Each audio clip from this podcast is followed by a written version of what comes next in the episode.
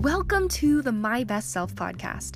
This is your home to discover unshakable confidence, peace, and motivation to become your best self. I'm your friend and host, Natalie Champlin. Now, let's make it a great day. The difference between a thermometer and a thermostat is very important, and the way that you relate to one of those things is also very important. So a thermometer tells the temperature. It changes with whatever the temperature is in the room. And a thermostat is what sets that temperature.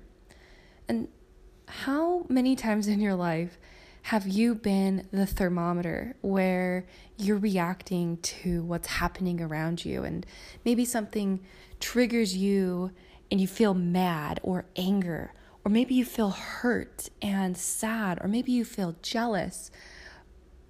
Those things, as tough as it is to understand or to maybe accept this, I really believe that those things are choices, and that we have the ability to, in our brains, we can clear our brains out like a closet. We can take everything out of that closet and we can choose what we put back into that. And if we choose to put anger or sadness or jealousy, that's our choice. And it's, I think maybe it's not our, sometimes those things happen. Like there are certainly sad things that happen or things that make us mad, but we have the ability to choose if we stay in that state.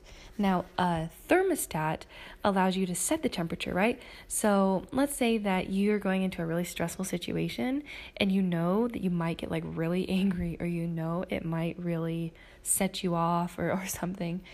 You have the ability to choose your response when you start to feel yourself get set off or get triggered. And so I just wanted to give you some food for thought. Do you feel like you're being more of a thermostat? And let's just think about today. Has today been more of a thermostat day where you're setting the temperature? Or are you more of a thermometer and you're kind of reacting to what's happening? And whatever your answer is, it's okay. There's not a good or bad answer. It's just what it is. But think about this. What would you like it to be? What would you like tomorrow to be? And could you play around with that and maybe try it out and experiment with something and see what it's like, and see how you feel when you are reacting, or see how you feel when you are responding? Thank you for tuning in to the My Best Self podcast. If this inspired you or helped you in some way, it would mean the world to me for you to do three things. Number one, subscribe to the podcast. Number two is rate and leave a 5-star review on iTunes.